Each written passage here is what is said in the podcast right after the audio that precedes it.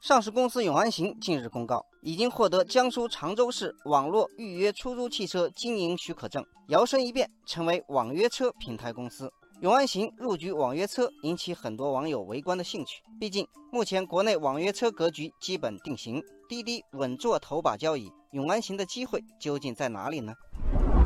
网友红青说，永安行在公告里特别指出，公司网约车经营具备全国范围内线上服务的能力。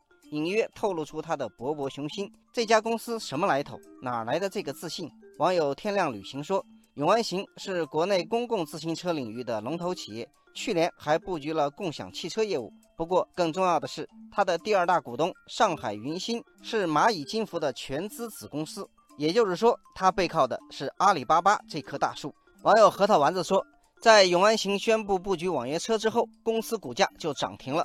可见，大家还是很期待共享出行领域的格局发生一些变化。迄今为止，网约车行业仍然没有摆脱赔本赚吆喝的窘境。行业龙头 Lyft 和 Uber 上市后都跌破了发行价，滴滴出行创业六年来合计亏损大约三百九十亿元。然而，这并没有阻止新的玩家不断涌入这个领域。网友林夕说：“目前网约车行业玩家众多，包括滴滴、首汽约车。”神州专车、美团打车、曹操出行、哈罗出行等，另外上汽集团、江淮汽车、长城汽车等大批传统车企也都入局了网约车。网友西瓜草莓说，最近媒体发现，腾讯在今年一月份接连申请了腾讯出行、腾讯乘车卡、乘车快报、腾讯打车等多个商标，腾讯似乎决定亲自下场参与竞争了。网友薰衣草说。不仅如此，京东、顺丰等也纷纷在工商信息中增加网约车经营范围。这个市场似乎又在酝酿一场竞争风暴。